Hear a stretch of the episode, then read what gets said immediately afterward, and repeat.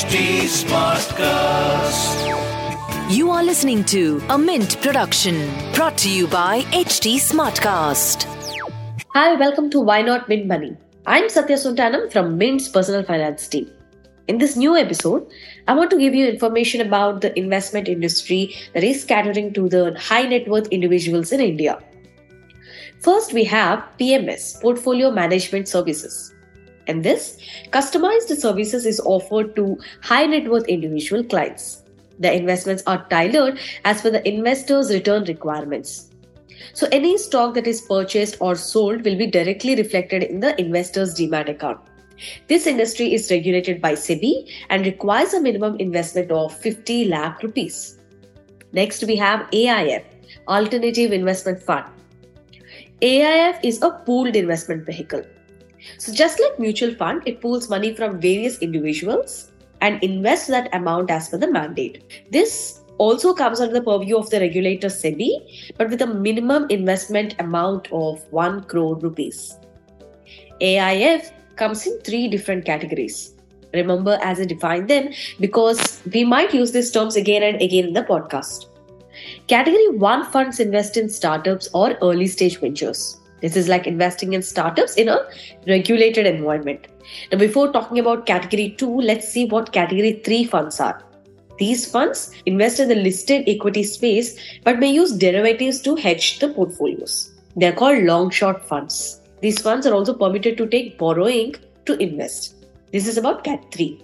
If there is a fund that can't fit category 1 or 3, it will automatically fall under category 2, which is the most growing space in the Indian investment uh, industry.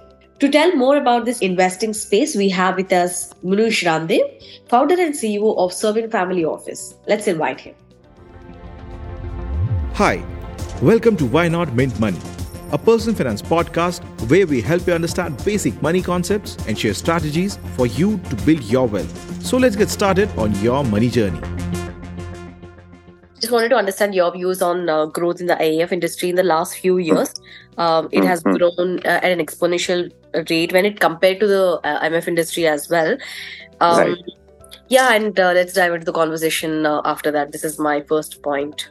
See, uh, so AIF got clubbed in as far as regulations are concerned because for most part of you know the late 90s and early 2000s, the venture capital industry was you know using that VCF route which was a very loosely structured regulation for uh, all uh, venture fund.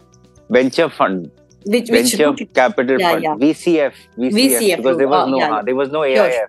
yeah yeah yeah. So we were using that and it was a very loosely structured kind of process. You know there was not much of regulation not much of benchmarking transparency and you know those kind of stuff. So i think in 12 13 this came in and the aif industry started and it started off to basically allow certain set of investors to allocate money to alternates which are much complex right. uh, higher in risk and may require a bit of understanding but that needed to be regulated in case india wanted to you know allow that uh, to be invested into by indian investors because there was no regulation till that point of time right so i think that aif now that was the intent yeah. And obviously, you've seen the industry grow. I don't know. I've lost count. I think it's what five lakh, six lakh crores now. Yeah, the yeah. overall six, six, to seven lakh. Six lakh, huh, correct. Crores is the industry, yeah. and and it was inherently that there was a lot of uh, opportunity available in the investment portfolios because they didn't have any exposure to the alternate space at all. And yeah. uh, I'm including, uh, you know, obviously unlisted equity, credit, uh, real estate to that extent as well. So many investors didn't have, didn't find much many opportunities available and this project a much more regulated entity so naturally you know even small part of the portfolio start moving towards the alternate space. Yeah. you, know, you you start getting volumes of money and i think 5 6 lakh crores is not that much compared to what the size of the indian economy and the size of the indian savings and the wealth in the in the large family businesses have. It's a small part of it. Absolutely. it's not a very large uh, part. Yeah. Uh, mutual funds on the other hand had a slow growth and then it started off because it was considered to be a retail product Right. So as in retail product, obviously it starts growing slower, uh, slower, and then started picking up. And obviously it directly corresponds to the equity markets. So when equity markets do well, more people come in, and you know every bout of bullishness will allow more people to start investing in mutual funds. Whereas the alternate space was more of an allocation thing that okay, I've got mutual funds and equity and everything, Now, is there any other asset class? So I think that was a natural uh, jump which was expected to happen in the alternate space. Also, uh, if if my memory serves me right, I think 80, 70 or 80 percent of the alternate space is not the venture capital unlisted space. People assume AIFs is all is all venture capital. Right. Actually, it is right. not Yeah. because uh, you know the breakup. You know the credit Private funds credit. and real estate. Yes, they are the largest entity. Yeah. So I think that is uh, something which people have to also separately look at where does the actual growth has come in. So I think first of all, I think which I always share with a lot of people, AIF ka A was meant to be alternative. Now the issue is we also have got long only equity funds, which you know is obviously a, category um, three. a- yeah. yeah, but it is still why. Why do you need Yeah. long only funds when there is no alternative about it, frankly Yeah. speaking? Right. But I think that was a misuse of this platform because people wanted to just launch a new product with a new packaging and make some extra money beyond PMS sales and MF sales. That is one. and Secondly, as we discussed, uh, Yeah. Munish, I think it's also very tax inefficient, right? Absolutely. I mean, you're taxed at the as a business taxation. There is no long-term, short-term capital, Yeah. and it's taxed at the entity level, Yeah. not at your in your hands. So it's Mm, very, right. very inefficient. yeah. and uh, the con and the, and the corollary to that is people will always tell you pre-tax returns and even that gross. Once you post-tax it, even if you have an outperformance in any of those AIFs, actually the outperformance is nothing or zero or negative. Once Yeah. you do a post-tax uh, kind of a comparison, so that is one. yeah. Secondly, I think on the uh, the reason credit and all had massive flows was because a lot of these overseas investors were also large investors. You know, for example, you look at these distressed asset funds which were you know raising like thousands and thousands of crores. Then you have structured debt funds and other kind of credit uh, performing credit funds as well also started coming in. So I think the credit space also had a lot of entry of large institutional money in that particular space, and VC fund was also growing. Uh, and if you remember earlier, the only the Indian industry was completely overruled by the old, you know, the overseas investors. Right, only from 2014-15 onwards, we started seeing Indian money getting into VC space to that Sure. extent. Sure. So I think the growth is happening. It's just that right now the the the non VC space has grown much faster because there were many more players. There were larger funds you could raise. I mean, you can't raise a billion dollar VC fund in India. I mean, it doesn't make sense. You can maybe raise a VC, one billion dollar private equity fund, but PE or growth stage is not the most uh, popular stage in India as of now. Everybody wants to be in the early stage. So I think they VC industry will also catch up once the global funds start raising money in India after registering their funds in India. So that will also grow to that extent. But I think uh, the the majority is that as long as it is kept separately for special class of investors with good minimums and all that stuff, I think this industry will have allocations from everybody going forward. Sure. But yes, uh, the debt industry will go separately because there are different types of debt. There is venture debt, structured debt, you know, uh, revenue-based financing. All those kind of newer structures are also now coming around in Sure. that space. So I think that will also grow, and obviously VC will grow Sure. uh, naturally. I mean, you can't compare just because it's a smaller thing right now. It may become bigger going Yeah. forward. Yeah, yeah, sure. Could you also talk a little bit about the PMS industry as well, uh, Munish? Because Yeah, yeah. Yeah, See the uh, so if you look at history, um, I think I shared I think in one of our conversations. So you know from the late 90s onwards, early late 90s when these private sector mutual funds came in, uh, everybody was selling mutual funds. Mutual funds were supposed to be very risky, you know, compared to maybe Unit Trust of India and all those kind of stuff. So I think that that whole uh, time everybody was promoting mutual funds because obviously you know wealth managers, distributors, uh, you know got a very fancy commissions and all that stuff. Now at that point of time, and especially after uh, you know the crash of the IT crash, dot com crash, and all that kind of stuff, people started looking for more customized portfolios. So PMS originated as customizable portfolios for maybe higher end investors. It started from there. That was the intent. The reason I'm saying that is because that may no longer be the case. Uh, it has to be customized and all this kind of stuff. right, so- right. It started from there that you know you, Yeah. the higher end customers, ultra high net worth, high net worth should have specialized managers looking at customizing their portfolio, etc., etc. It started from there. yeah, But what happened is that once the mutual fund industry margins collapsed, there was no entry load, there Yeah. was no exit. You know those kind of commissions, uh, upfront commissions got banned, etc., etc. yeah, So many of these banks started also now concentrating into newer product spaces, PMS, because you had the leeway of structuring a lot of uh, you know, structuring leeway in the product. So you could actually have, uh, to a certain extent, some setup fee. You could charge a high management fee. You could charge, a, you know, there, there were chances of doing a lock-in kind of stuff as well with some exit loads and you know exit kind of uh, hurdles coming in. So going from the mutual, and you could also have upfront upfronted commissions in that space. So the industry got a boost when distributors started shifting to PMS because that was supposed to be the new product on the on the market. Right. You know, as, usual, you know, investors love new products. Yeah, You know, they yeah. just they get bored with the older ones. Yeah. I think that was the push towards the industry from the distribution side. Earlier, it was more to do with customized portfolios. Then it came to the you know the, the leeway in structuring and maybe higher commissions that you could get paid, and that started off the whole industry. And now the way we have reached, and this is very very important, Satya, is that yeah. we still have two sets of PMS classes. One classes in the sense two sets of PMS managers.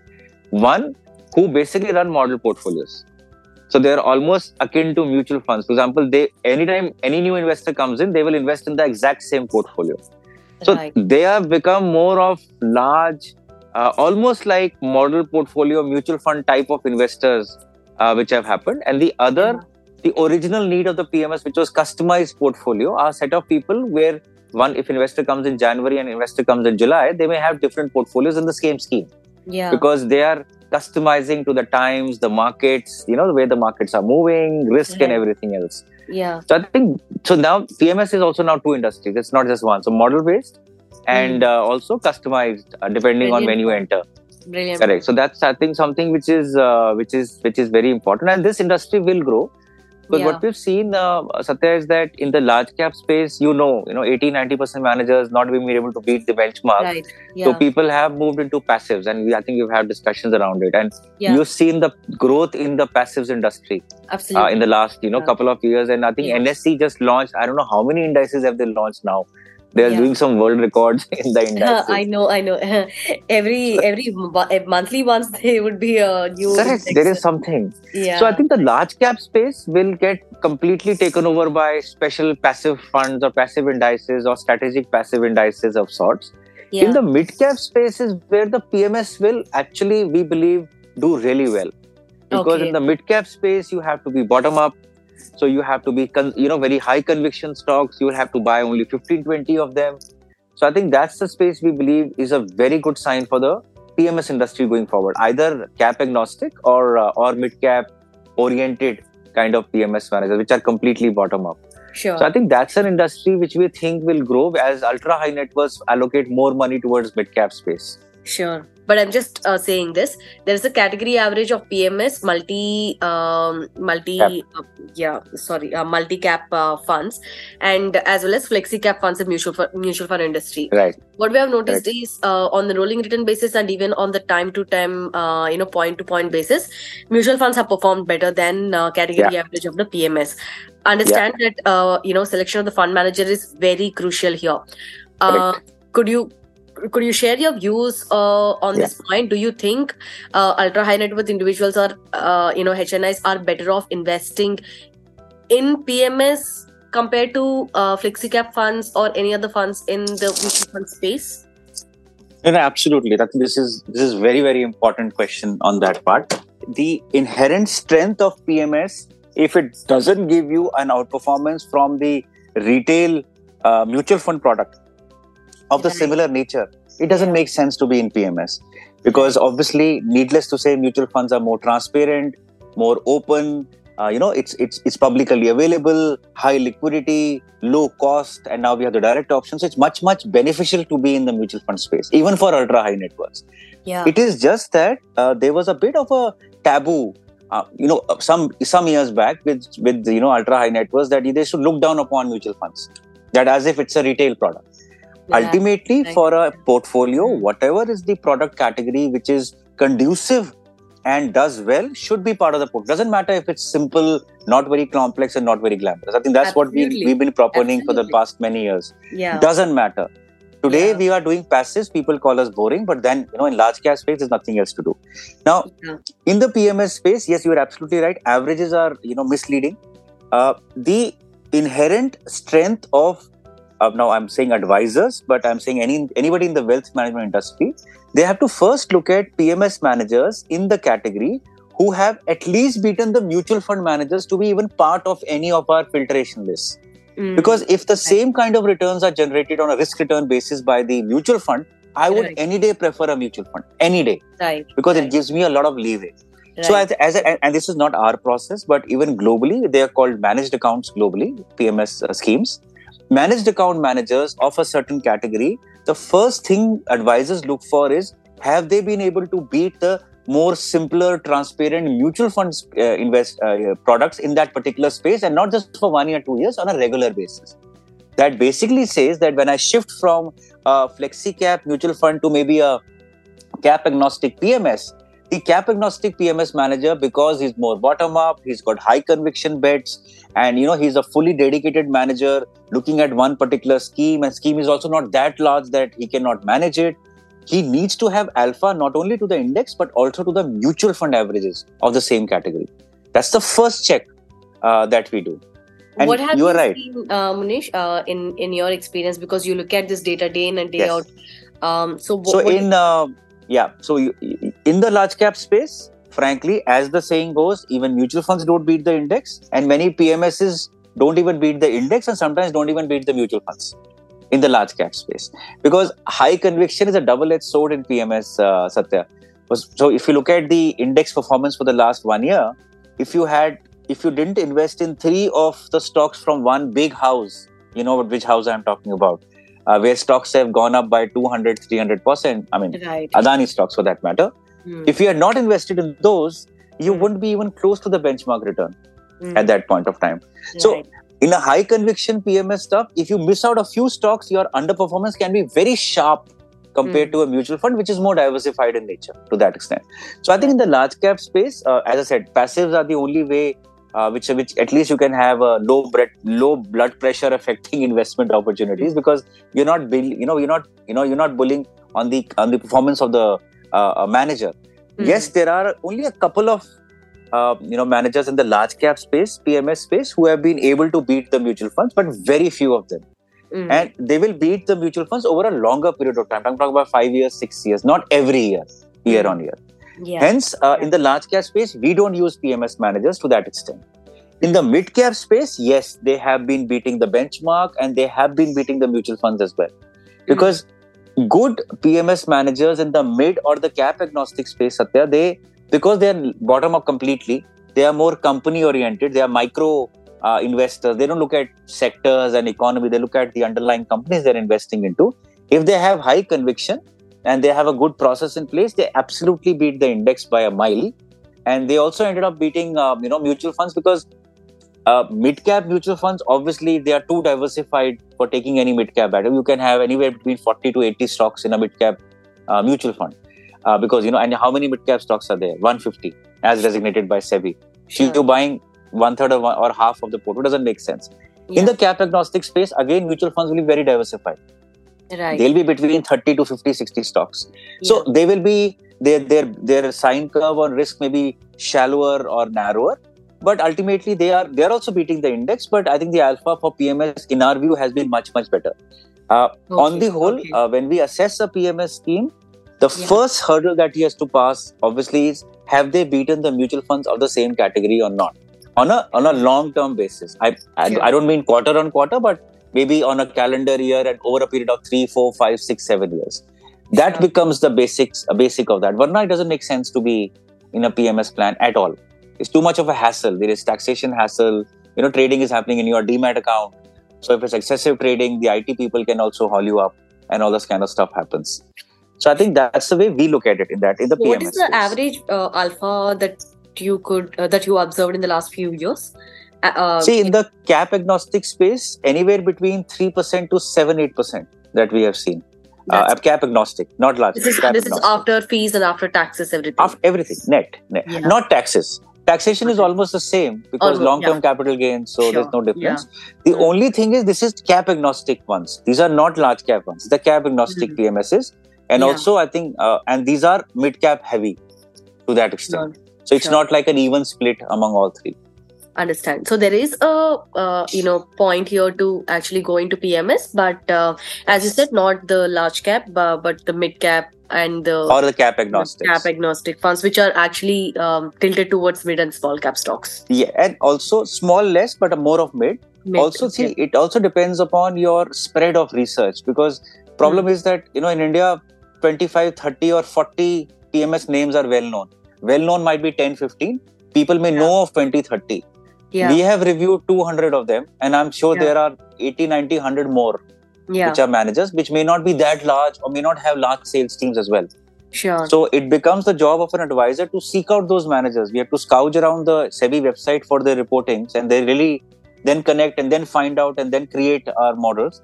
And Sure. one thing which we look for i think which may be useful for you is uh, you know is the attribution of returns of pms satya so in case a pms has given you that alpha of 4 5 6% where has it come from because if it just come from one or two stocks every year that means it's a very high risk proposition for us because only a one stock works for this pms guy but if you're seeing attribution of alpha coming from every year from five to six, seven, eight stocks is well spread out, that means he's a good stock picker generally.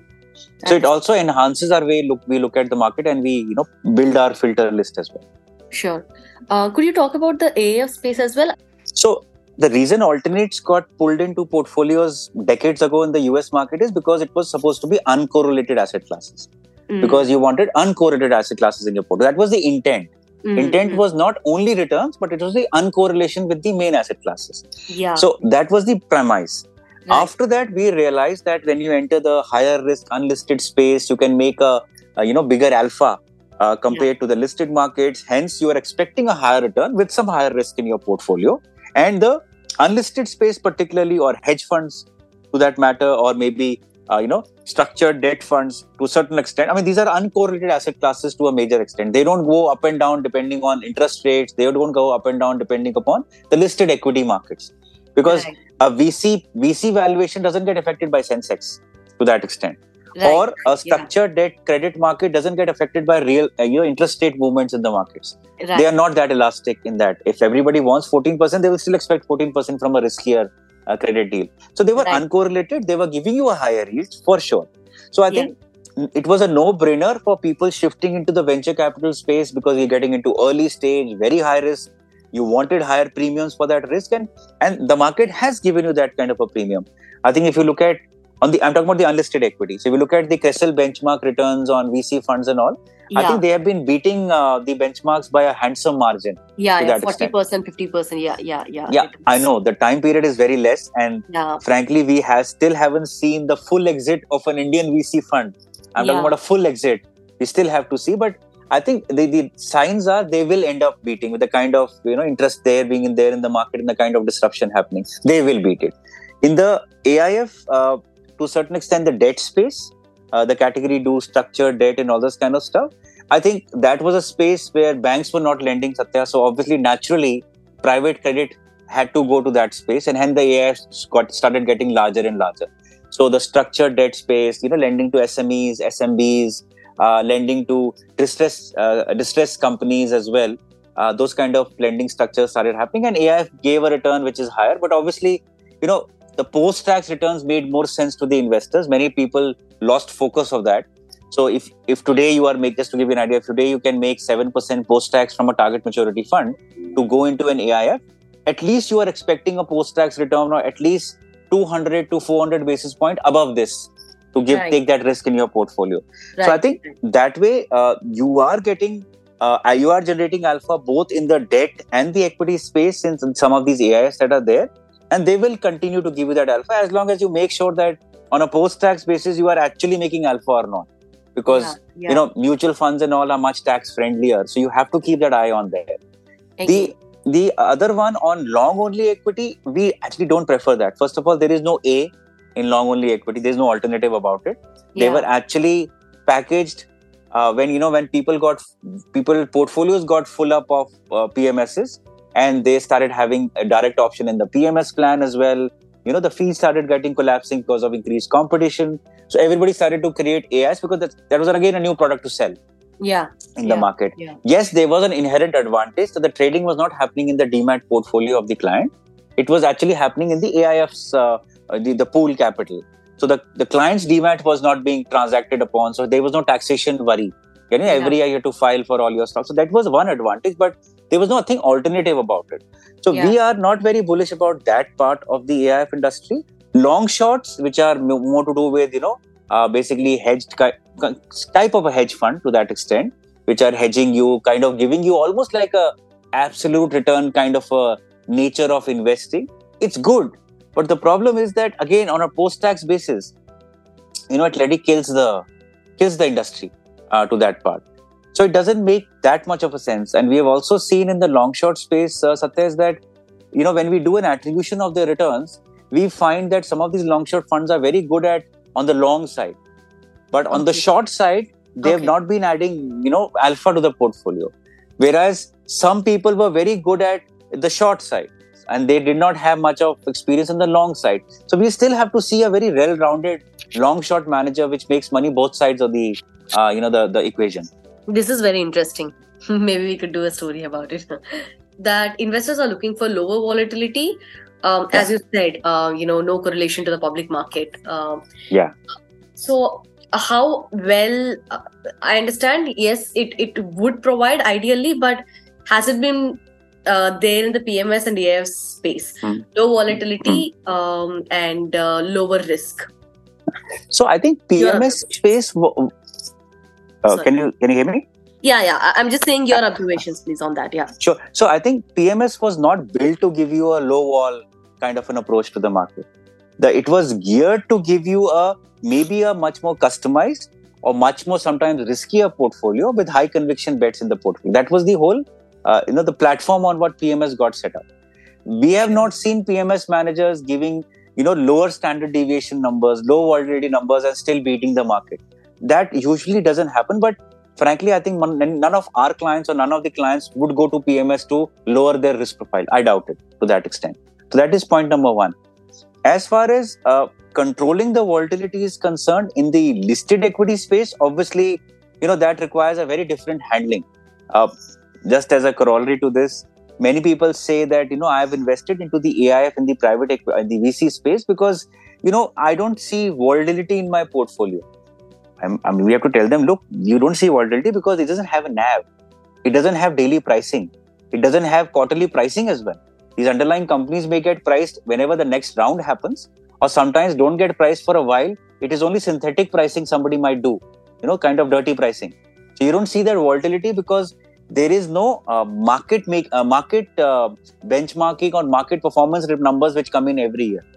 But it doesn't mean it's low volatile. It can be very highly volatile because you can go from a very good performing company to complete write off in a matter of days, to that matter. So I think that's a, a kind of a notion people had that VC funds, you know, because you don't see the volatility, they are stable. They are not stable at all. People don't even know what goes on inside the companies, the investee companies, what happens, how the companies are going up and down on their performance. But if you look at the broader market in general, uh, on the AI side, the long shorts were meant for that. That you know, can you give us some returns which are maybe income, uh, you know, uh, fixed income plus kind of returns with maybe lower volatility as compared to the equity markets. Attempt to capture the upside of the equity markets, but with a lower wall kind of strategies. So I think those strategies were played in the long short and you know using various strategies, multi-factor strategies, and all this kind of stuff. I think jury is still out. It's too young a market, you know, for that space. But PMS is not the space people go to for having a lower risk holdings in their portfolio or controlling the volatility in their portfolio. Fair enough, fair enough. Uh, sure, Manish. That's all for now in this episode, listeners. If you have any queries or suggestions, you can reach out to me on Twitter. My handle is at Satya Sontanam, S A T Y A S O N T A N A M. Or you can also write to us at mintmoney at livemint.com. Bye bye.